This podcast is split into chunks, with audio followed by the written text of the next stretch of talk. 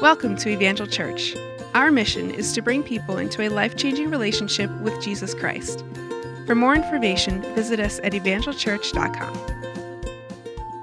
Everyone looks pretty dry so far, but I heard that it was a little challenging getting here for our second service. We've had a great time so far this morning in God's presence. I know He has something special in store for us today.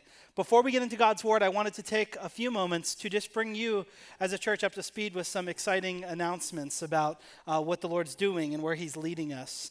Uh, one of them has to do with our worship search process. And if you've been a part of our church for uh, any bit of time, you uh, are aware that for the last six months, we've been looking for our next worship pastor to lead us uh, in worship on Sunday mornings and work with our worship ministry. Uh, we began that search at the beginning of, of January, and we've been continuing that search uh, up until this point in time. We've had a great team that has come alongside of me to assist in that process, and I want to take a moment to just let you know who those people are that have been a part of our worship pastor search team. Uh, it has been chaired by one of our deacons. Her name is Asha Abraham. I don't know if Asha is in our second service or not today. She normally sits right around here. But Asha, who's one of our new deacons, uh, was chairing that, uh, that team. Uh, also, we had as a part of that one of our elders, Ed Sigamani. Ed's right here. Ed was one of them. Ed, would you stand up just so people could see who you are? Ed, appreciate him. He's one of the elders that serves uh, alongside of me. Uh, we had uh, from our staff, we had two of, uh, one of our pastors, another staff member, Pastor Nancy Tonneson. Pastor Nancy, would you stand? We appreciate you. Uh, and our director of operations, Chris Marinello. Hey, Chris. Uh, and one of our worship team members, Eric, who you saw playing guitar. I think Eric already headed out, so we appreciate Eric as well. Uh, and the team had come together and they uh, went through different resumes. We had over 25 people that reached out that showed and expressed interest in uh, this opportunity and in this position. Uh, we were looking for a pastor of worship arts that could provide that spiritual leadership to this important part uh, of our church. As we went through that process and the team searched and sought the Lord, most importantly, uh, they narrowed that down to a few candidates and then finally to one individual that they presented as the one they felt the Lord was leading us towards. Uh, we've now spent the last weeks continuing to meet with that individual, myself praying and seeking the Lord. And today, I'm excited to tell you that we have a new worship pastor here at Evangel Church. Praise God. After our months of searching and after us seeking the Lord and looking, not just around the country, but we actually received resumes from around the world, uh, we are able to land on someone that actually is in our own backyard. We didn't have to look beyond Clark, New Jersey to find our next worship pastor. Uh, and his name is Pastor Rick Jerusik. Pastor Rick Jerusik is going to be joining us. And uh, Pastor Rick, uh, if you don't know him, he's led us in worship. a few weeks ago, he's led us twice, actually, in a little over the last month. Um, Pastor Rick has a long uh, history and experience in multi, multiple churches in the area of worship. He is a graduate of Zion Bible Institute, um, which I know that many of our staff is from. Pastor Kerry, Pastor Marcia, Pastor Ron are all graduates. So, uh, us Valley Forge guys, me and Oliver, we're getting outnumbered now, but that's okay. Uh, Pastor Rick, anointed uh, man of God, loves the Lord. He spent some time with the Brooklyn Tabernacle on staff with them, uh, working with their worship ministry. And most recently, he was the senior worship pastor at Christ Tabernacle, which is an offshoot of the Brooklyn Tabernacle in uh, Queens, New York. And so, um, so Pastor Rick and his family are now going to be joining us. They've sensed the Lord calling. We've sensed the Lord as well. And we're so excited to be able to welcome them uh, this morning and actually invite him and his wife Jess up to the platform today. Would you join me in welcoming him?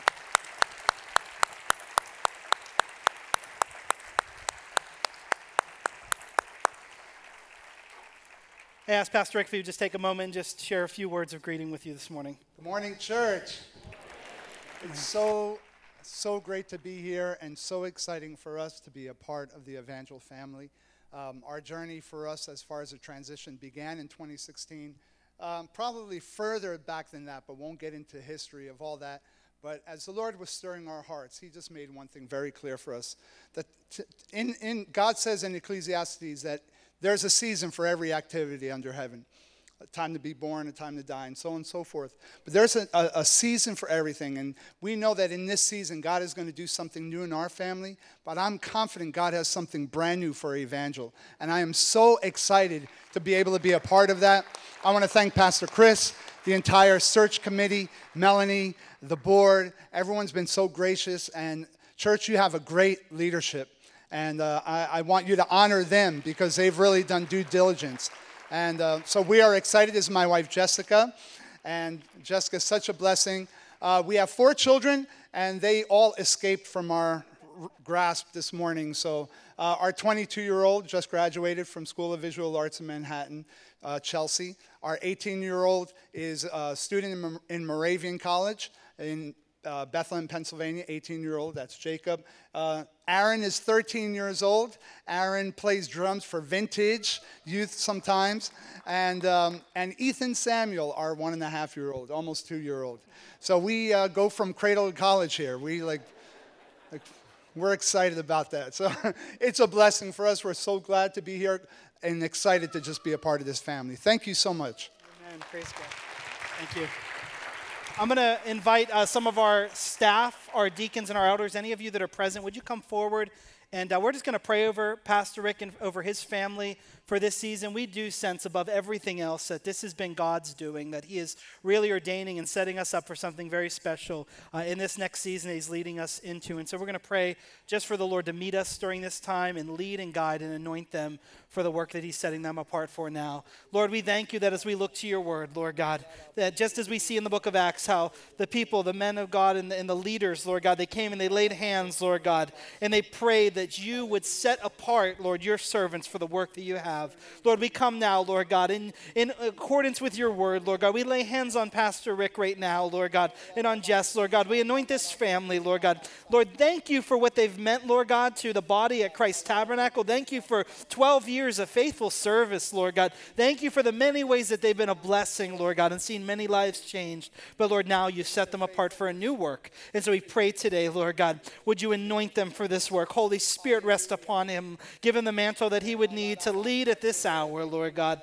Lord God, would you mend our hearts together, Lord God? Blend them together, Lord, so that we could lift one voice together to bless and glorify the name of Jesus, Lord God. Thank you for him. Thank you for his family. And thank you above all for your calling, Lord God. Anoint him now, Lord. We thank you and bless you. In Jesus' name, amen.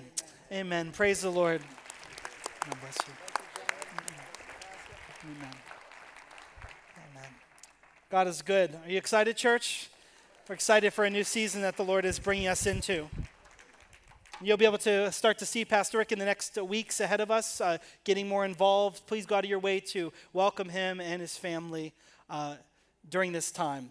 Well, before we move on, I could not uh, allow this kind of announcement to go forth without also acknowledging uh, the season that we've been walking through. And uh, we've been walking through a time of transition and a time of us waiting on the Lord for the one that the Lord would be setting apart for this position and for this leadership role. And so during this time, uh, where we would normally have a staff member helping to provide leadership inside of our worship department, instead, we've seen a tremendous effort from our entire worship ministry to rise up, to work together, and for many volunteers to come and help provide the leadership and provide excellent worship every single Sunday. And so I can't thank them enough, thank the entire worship ministry for the excellent job they've done. Haven't they done a great job, church? I think back on our Easter services and some of the very special services that we had, and it couldn't have been without them. And so, thank you to every worship leader, every uh, person that sings, everyone that's been a part of that ministry. And uh, there's one special individual that I want to acknowledge today. They don't really want to be acknowledged, but it's going to happen anyways. Uh, whenever we were going through this transition, we, ha- we appointed someone to be our worship coordinator, and it was a volunteer role where they gave of their time, they gave of their energy above and beyond their job and their career and the many other demands on life and ministry. And uh, she stepped up and she provided the organization, the leadership uh, to our worship ministry during this time. She's done a tremendous job. Um, I believe that that's evidenced through our great Easter services, through many of the great services we had, and through new people that have been raised up and released in their giftings here in our worship department. So I want to take a moment to thank Melanie Carmen for your incredible work and for what you've done. Mel, would you come and join us? And, church, would you show your appreciation to her for her leadership and guidance? love you, Mel. Mel is uh, given of her time, she's given up her energies. Yeah, she's done a tremendous job.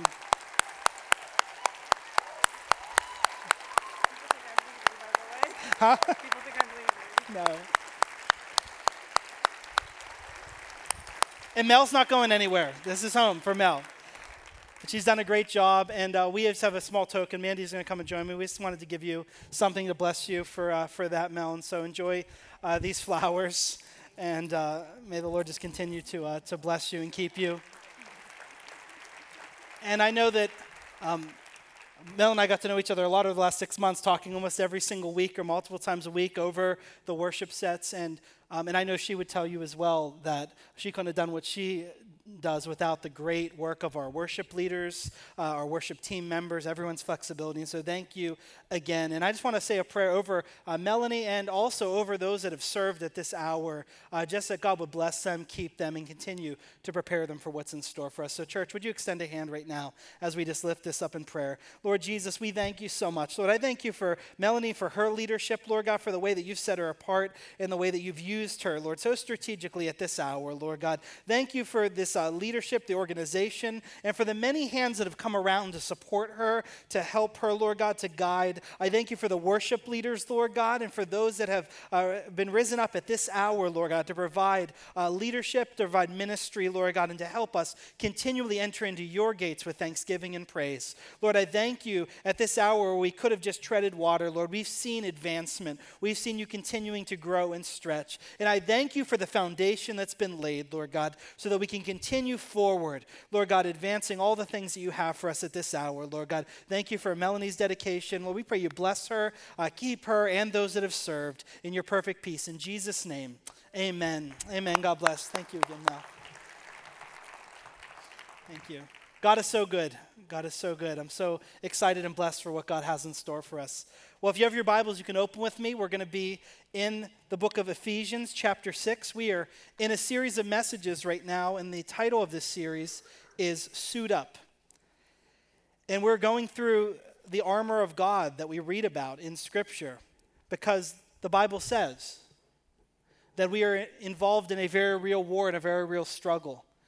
And it's not against flesh and blood, but it's against spiritual entities, powers uh, that set themselves up against the will and the purposes of God.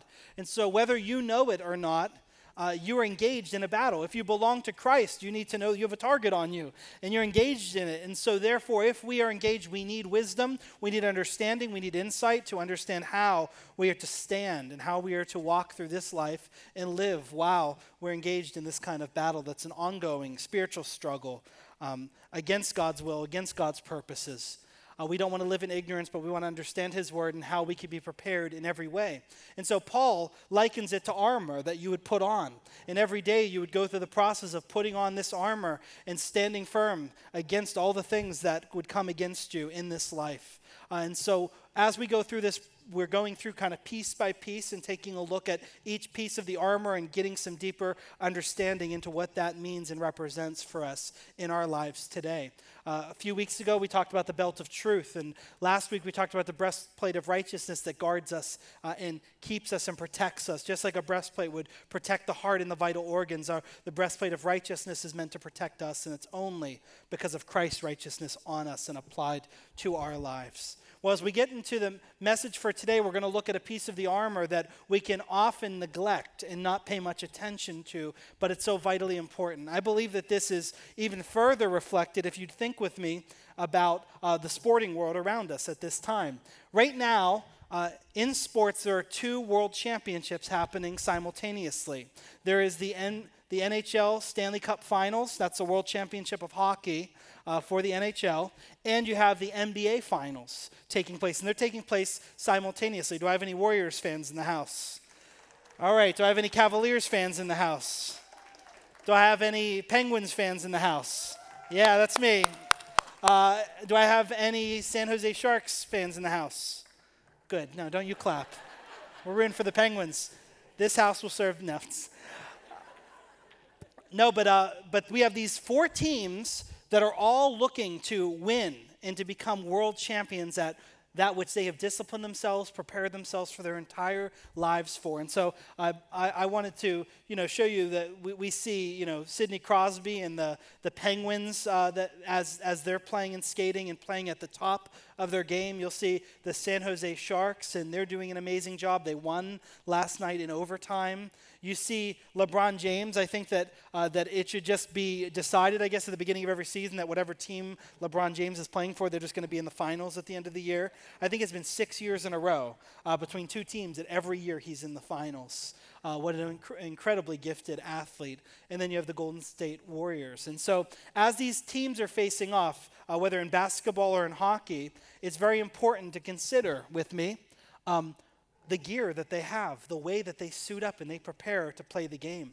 And if they don't suit up right, it could actually cost them uh, everything. Now, here's the way I want you to think about this with me.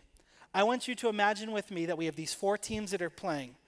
Could you imagine today if the Golden State Warriors, this team that's playing in the NBA Finals, showed up to their game wearing what the San Jose Sharks normally wear in their game?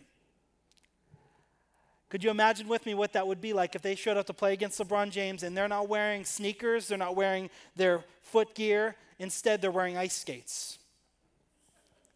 Do you think that one of the teams would have a bigger advantage over the other? Do you think one of the teams would win and one of the teams would lose quickly? Yes. Could you imagine with me that the San Jose Sharks showed up to play in what the Golden State Warriors normally wear?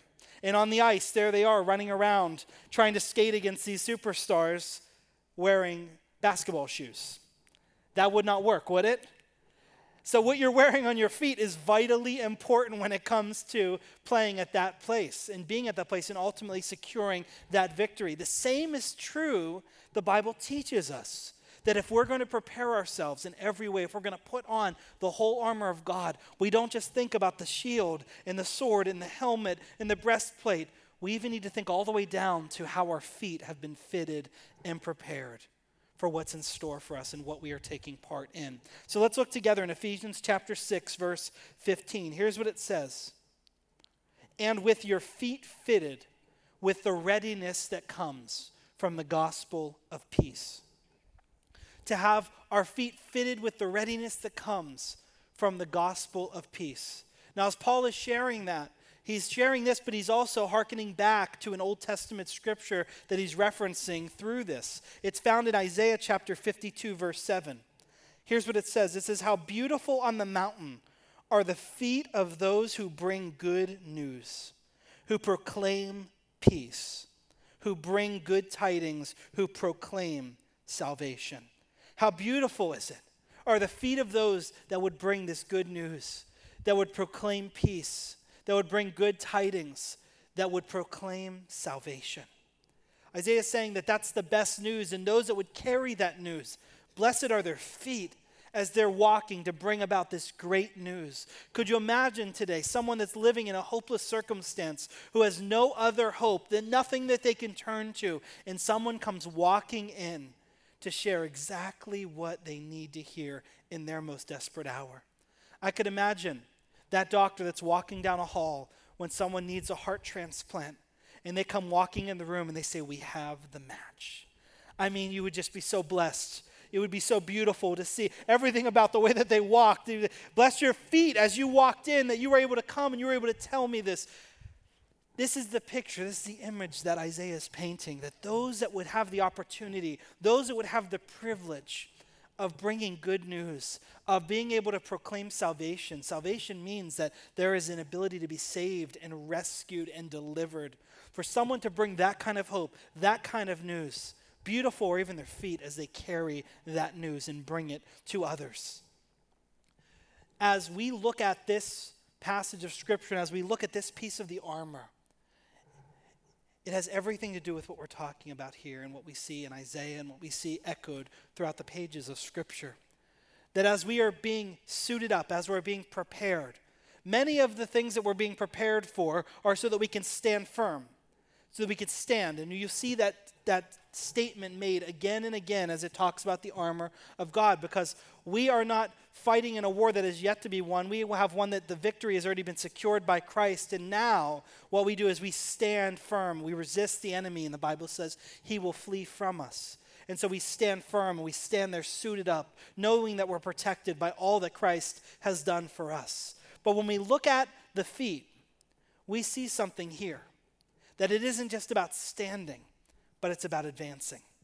It's about moving forward. Because it says your feet need to be fitted and ready to move. And so we see this, and let's take a deeper understanding on first what shoes meant and what shoes would mean to someone that is being suited up in armor and prepared for battle. Shoes were not just shoes, they weren't dress shoes and they weren't just, um, you know, athletic shoes or tennis shoes. These shoes were specially fitted and formatted for battle and to prepare someone for exactly what they have been set out and commissioned to do. And there are three attributes that we can see if you go back into this time and into this place and understand about what would make a shoe something that would become the difference between victory and defeat. There are three common elements that were seen inside of how a shoe was made. First was how much traction the shoe had. Because these men, they would need to travel sometimes up to 20 miles, 30, 40, 50 miles at a time and they would march and they would go. Well, as they're going over all kinds of different terrain, they needed not all terrain tires, they needed all terrain shoes that would have traction. Because if they were too flat, if they were, if they were too slippery and slick, then they would fall, they would trip, and they would be compromised in what they're trying to do. and so traction was the first thing. The second was protection. The feet, even down to the feet, needed to be protected. Because I want to tell you, it's great if the breastplate is on you and you are not able to take a spear to your chest. But I want to tell you, if your feet become compromised, then you're a sitting duck waiting and you could be attacked so easily. If it compromises even down to your feet, then you could find yourself unable to do that which you thought and hoped you could do. I remember this back to my high school days. I had the opportunity to play football for a few years um, in high school. And as I played football, I uh, made it onto the team, but I wasn't the biggest guy and uh, wasn't the most athletic one uh, there. And we had some incredibly gifted uh, athletes in my school and I wanted to play running back, and I wanted to. Uh, we had actually one position that was a running back that would go out and sometimes be a wide receiver on plays, and that's the position I really wanted. So I was probably fourth or fifth down on the depth chart. And uh, as I'm practicing and we're getting down to the final uh, weeks of the year, uh, our star players start to fall left and right. Uh, some of them got into trouble and they weren't allowed and eligible to play anymore. A few of them got injured. One of them, he broke his ankle, and so he wasn't able to play. And so it got down to me and a few other individuals. There were still a few that were ahead of me, but I got promoted up that I was on the practice squad and I would practice against the starters. And so as we're playing and as I'm practicing, I'm doing a pretty good job. And the coach is impressed and he's, he's practicing me more and more. And then uh, one day towards the middle of the week, he takes me for the practice squad, keeps me there, and then he puts me on the starting practice squad as well against the, the backups. And so that's all the starters. So here I am practicing double duty, and I'm running through the plays. I'm giving it my 110%. And won't you know, right as we're getting ready for that game, a day before, I'm running a route and I twist my ankle. And so I'm trying, I'm limping some, I wrap it with tape, and I feel like, you know what, I'm not going to say much, I'm just going to keep giving it my all. Well, I got the nod and I was able to be a starter that, that game in a couple different positions on the field. And as we are playing the game and as we get through it, there's one play that I'm hoping he's going to call. It's a play we practiced where I would come out of the backfield, fake like I was blocking the, the defensive end, and then I'd run all the way down the sideline and they'd throw like a Hail Mary pass uh, to, to my position. And so they call the play in the middle of the game, and I'm so excited. I'm thinking this is a touchdown. I mean, no one, none of our players ever were able to defend against it. He calls hike. He goes out. I bump against the defensive end. I turn, and and no one's blocking. No one's looking for me. No one sees me. I'm running up the sideline. He throws it, but I feel it in my ankle. I can't run it 100%. So I'm running. I'm kind of hobbling. Don't you know? It hits right off my fingers, right onto the ground. And I realize, even to this day, I think about it. I'm like, if I had my ankle wasn't as compromised, I think I could have got under it. And you say, sure, you could have, Pastor. Who knows? But, but I really thought so, and I was excited about it. Um, but I remember that, and I blame it on that. My ankle was compromised, and it hindered me from being able to do exactly what I should have and could have been able to do normally. The same is true of our feet if they're compromised in any way, then you may not be able to do what you once were able to do. And so protection is vitally important. Not just traction, but that the feet would be protected by whatever you're wearing and whatever you're holding on to. And finally, mobility. You need to be able to be mobile and do exactly what you're doing. Think about mobility as these uh, basketball players. They would need the right kind of shoes that can allow them to stop and go and make cuts and uh, run to the basket and do everything that they could do. The skates need to be laced up in such a way so that the, the hockey player can skate and can, can be as mobile as possible and can get every competitive edge against their, um, the one that they're facing in that time. So, mobility is so vitally important if you want to have that victory. And so, you'd see for these uh, soldiers and those that were wearing uh, their shoes, you can actually go back in history and see that there was a time that this made all the difference. Alexander the Great's armies became known as some of the greatest ones that have ever lived, and they had such great success against their enemies, not just because of their advanced weaponry and the other things, but it comes all the way down to the shoes that they were wearing. They became one of the fastest armies because of the armor that they wore, and therefore they were able to take more ground, they were able to move quicker, they had an edge against everyone that came against them, and it had everything to do with how their feet were being prepared and fitted for the battle. And so know that when the Bible says that our feet need to be fitted with the readiness that comes from the gospel of peace, this is vitally important. Do you know why? Because, in the same way that every athlete and every soldier that I've just talked about, each of them has a purpose, something that they've been commissioned and they are committed to.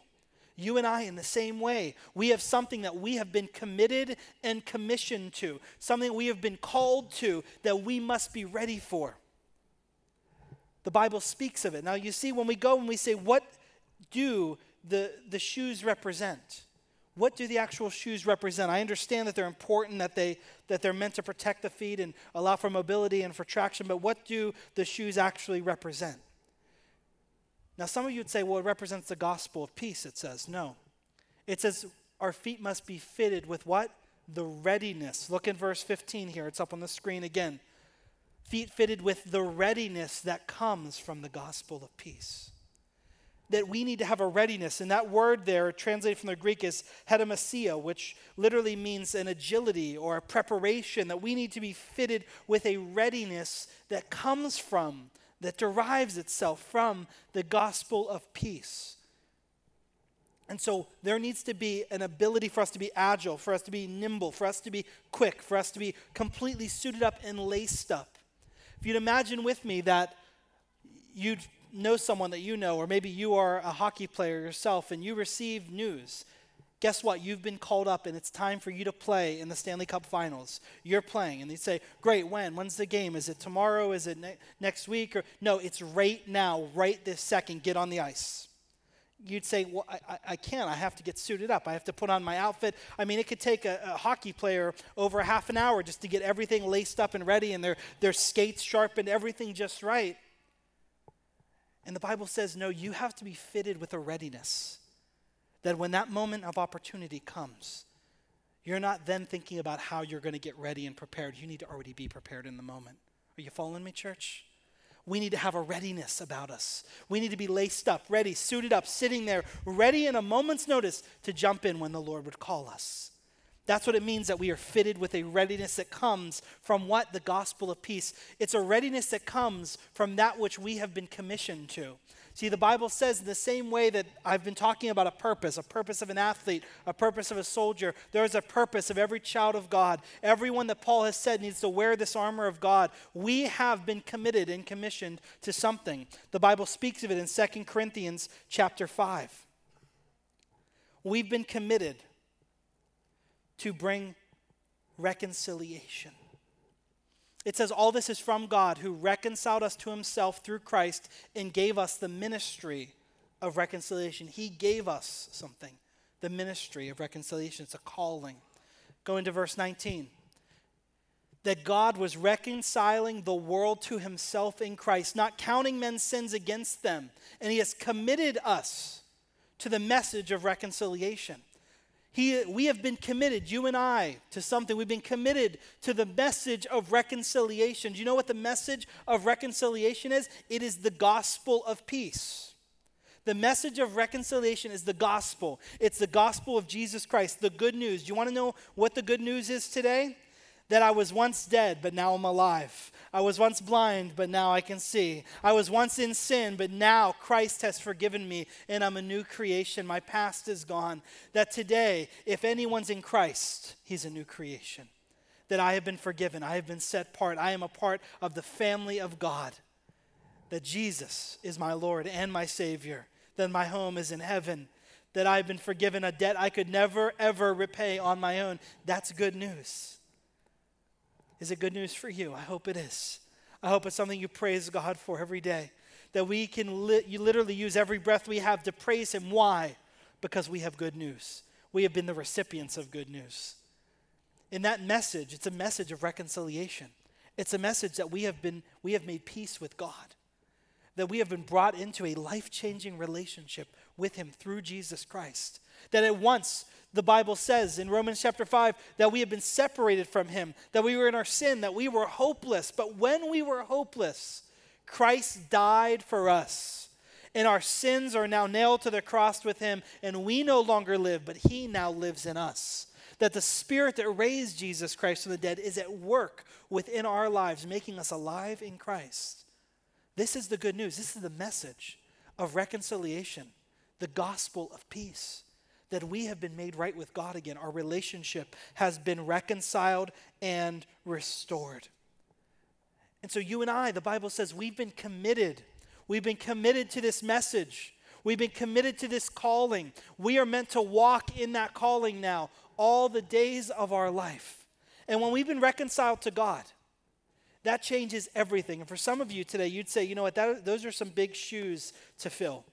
To imagine that we have now been given this opportunity and this responsibility to carry the good news of Jesus to other people. Mandy uh, always has these little funny things that she'll surprise me with whenever I'm at work. And one of them is about our daughter. One of the first words I think she learned was this, the word shoe. And it was oosh, oosh, oosh. And what she, what she learned before she learned many things, she learned what shoes are daddy's shoes and what shoes are mommy's shoes and what shoes are Lily's shoes. And now, you know, she'll soon learn what shoes are baby's shoes. Um, but Mandy sent me a really cute picture this week, and I thought it'd be worthwhile to mention today. Uh, she found Lily walking around in our living room uh, with these shoes on, these ones. And she was trying to scoot around in, in Daddy's shoes while I was at work. Uh, and I think about those big shoes to fill. Those aren't the shoes that are going to be fitted completely to her. And you and I, as we consider the grand commission that we've received, the incredible opportunity we have to be those that bring the good news, the gospel of peace, that we have been called to go into all nations and to make disciples, to declare and to be those that would be literally ambassadors for Christ, to share with others the great news that Jesus saves, that there is hope beyond this life and beyond this pain and beyond anything that you're walking through. You can imagine with me, those are big shoes to fill. But guess what? He's fitted them just for you. He's fitted them just for you. And, and if you're willing to walk in them, then you will walk in them and you will be ready. They'll be laced up, they'll be perfect fit for you so that you can carry out the mission and plan that God has for you. And it's all about the gospel. It's all about lives being changed. It's all about the hope that we have in Christ. Because you know, the gospel brings peace. Through the gospel, we now have peace with God. The Bible's clear on that. There's two things that have happened that we've been committed to in the gospel the gospel of peace, and it brings us to peace with God. Why? Because Jesus died as a sacrifice for our sins. He died, and when He rose again, if we put our faith in Him, then we can be reconciled and brought to peace with God. And so that's part of the good news that we can share. But the gospel doesn't just bring us to peace with God, but it also can bring us to peace with one another. And therefore, because we've been redeemed, because God has saved us, because of this reconciliation, we can even see reconciliation happening among the people of God and among uh, brothers and sisters, that we don't have to be divided and, and completely apart anymore. You can see in this world that we can become so fractured, we can become so divided, so segregated against one another. But it's not the way the Lord would desire for his people to dwell together. It's amazing to see that when God's Spirit is being poured out and you'll see revival beginning to happen, that it begins to fade away all of those things that once divided us. that we're united by His Spirit and by His presence. I can think back to the early 1900s when the Azusa Street revival was uh, going through the west coast of our country and then sweeping through this country. That at that time there was incredible segregation, that people worshiped in different places dependent upon the color of their skin. But something beautiful happened during the Azusa Street revival. And I heard Dr. Wood, who was with us a couple years ago, he shared it like this. He said, The bloodline washed out the color line. The bloodline of Jesus washed out every color line that would divide the people. And you saw people of different tribe, nation, tongue, all together, all lifting one voice to God. And it was a beautiful thing. One of the things that whenever people would ask me what I'm most blessed by about Evangel Church is I'm so blessed because I believe that as we look out at this body, we can see a picture of heaven. We could see people from tri- every tribe, every nation, every tongue that we could worship in one voice. Because I want to tell you, church, Sunday morning, this hour is still, they say, the most segregated hour in America. But I want us to continually make those strides. I want us to continually be that body because I want when we worship here that as we transition out of this world into God's presence, well, we just feel that we're in that same place, that same company, that we can see God's people together in unity, reconciled, at peace, working, lifting up our praise to God together. It's a beautiful thing. And it's all because of the gospel, it's all because of what Jesus Christ has done. And so the gospel brings us to peace with God and peace with one another. And as the worship team comes forward at this time, I want to speak to you, as I have last week, that there are going to be these, if this is the way that the gospel works and function, this is what our calling is to have our feet fitted, firmly ready, that whenever we have the opportunity, we're ready to spring into action and share that with others. There are going to be things that the enemy is doing, working very hard at, to undermine. And in the same way, last week I talked about how he would want to undermine the breastplate of righteousness. It means to get underneath and to cause there to be a gap or separation. The same way, there can be a, a, a gap, a separation, an undermining of what we are supposed to be committed to. It's as if our shoelaces are being untied or even being tied together. So when we go to run, we trip over ourselves. There are two things that he will continually want to undermine. And the first will be your peace with God. He will want you to continually not believe that you're at peace with God and try to do anything in His power to get God to become your enemy. You'll see this go back into Genesis chapter 3. He has not changed His ways in a very long time. One of the greatest things the enemy can do is try to convince you that God is your enemy. He will try to make God your enemy. Some of you today, you may think in some way, shape, or form that God doesn't love you, that He has it out for you, that He's trying to punish you, that He's not a good God or a good Father, like we sang about, but He's your enemy. And I want to tell you, if you came in here today believing that, then I want you to know you're believing a lie. He's not your enemy. There have been times when we've been His enemy, but He's for us, not against us. He loves us with the love of a father. He wants nothing more than you to turn your heart to Him and to give your life to Him. And if you already have accepted Jesus Christ as your Lord and as your Savior, don't believe a lie that would undermine your literal walk with Him by making you believe you're not at peace with Him. The best way to be at peace with God is you walk in His righteousness, walk in His ways. If there's sin or something that's come in to try to undermine that peace, then turn from it and continue to walk with Him. And the second way, and the way that the enemy uses,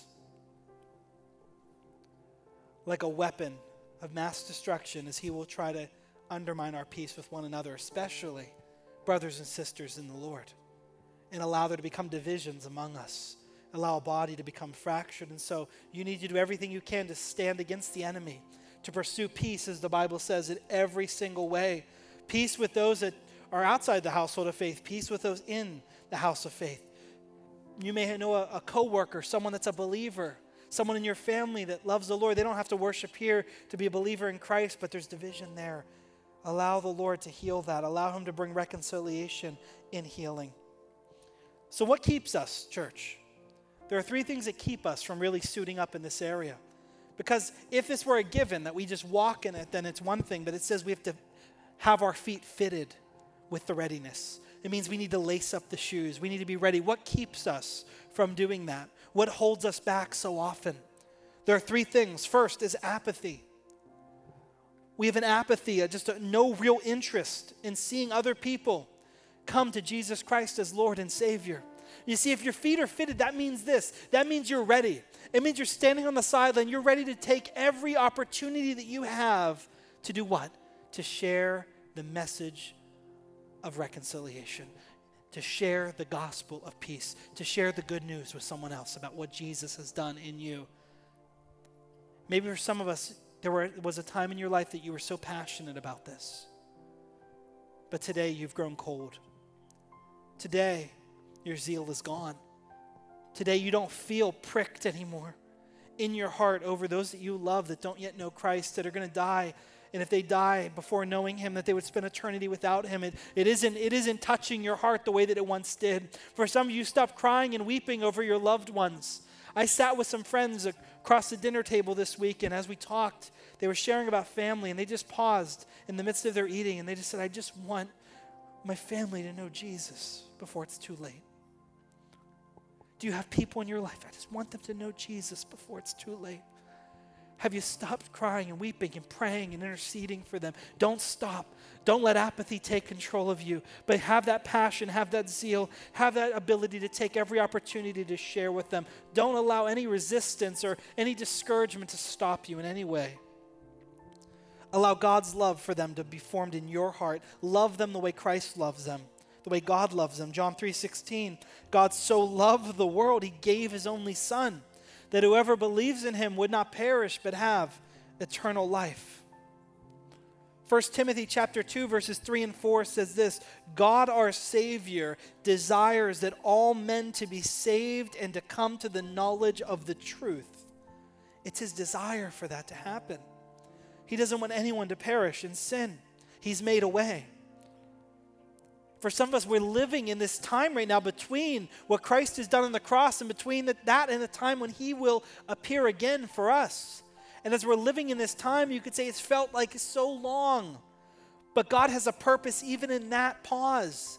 And in this season that we're in, here's the purpose. In 2 Peter chapter 3 verse 9, it says this, the Lord is not slow about his promise. Jesus promised that he would return and guess what? It hasn't happened yet. You know why? Because he's patient towards you. And he doesn't want anyone to perish, but for all to come to repentance.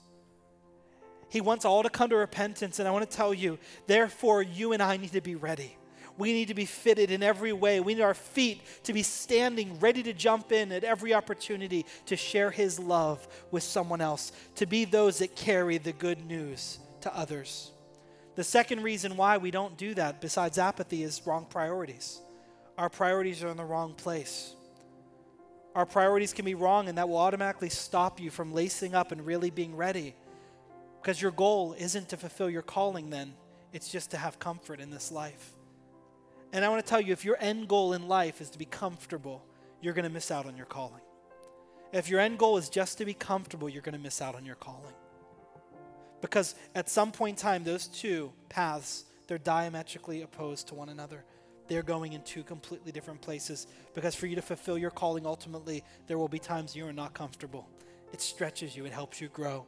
We often go to places of comfort when we're done growing, when we're done with whatever it is that we're doing and whatever it is that we set out on. But I want to tell you, regardless of what your age is, if you're still breathing today, you still have a calling to fulfill. He's left you here for a purpose. And I'm going to tell you that I don't, I, I don't, you know, mind if, if you have gone through this life and you now live in a retirement village, you don't work anymore, you're enjoying all the comforts of this life. That's great. But I want you to know spiritually, if you're still living, you're still in the race. If you're still breathing, God still has a purpose for you. He wants to use you, He wants to speak through you. So allow your priorities, each of us, not to be focused on our comfort, but on the calling He has for us. And finally, the biggest reason why we don't step out and we don't allow our laces to be tied up and our feet to be fitted with that readiness that comes and is called for to be a one that brings the gospel of peace is because of fear. We're afraid of what people will think of us. We're afraid that we don't know enough. We're afraid of so many things that can come around us. But I want to tell you something today. We don't need to live by fear, we can live by faith. We can walk by faith. We could trust that God who called us and saved us and the Holy Spirit who has filled us will speak through us at that hour of need. And so don't wait until you feel like you know everything because you never will. But instead, focus on obedience and have a faith. Trust Him. Take a step And as you take that step, He'll meet you and then take another step. Continue to move forward by faith out of fear, and He'll lead you and He'll guide you. Romans chapter 10, verses 14 and 15. How can they call on the Lord to save them unless they believe in Him? And how can they believe in Him if they've never heard about Him? And how can they hear about Him unless someone tells them? And how will anyone go and tell them without being sent? That is why the scripture says, How beautiful are the feet of the messengers who bring the good news. I want to be a messenger that brings good news. How about you? I want to be fitted in every way with a readiness that comes from the gospel, a readiness that comes from your calling in Christ, to be ready to step out and be used by Him at every moment, making the most of every opportunity as the day draws near. As we get ready to conclude our service today, we're going to conclude it in a different way. We're going to come to the Lord's table and we're going to remember the gospel of peace that has saved us. And when I think about that word, and I, I go back to Luke chapter 19, and I'll put it here on the screen for you.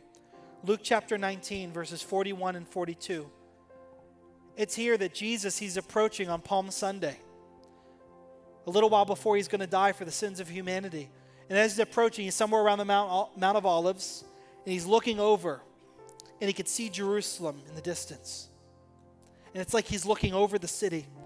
And the Bible says that as he approached Jerusalem, he saw the city and he wept over it. And here's what he said If you, even you, had only known on this day what would bring you peace, but now it is hidden from your eyes.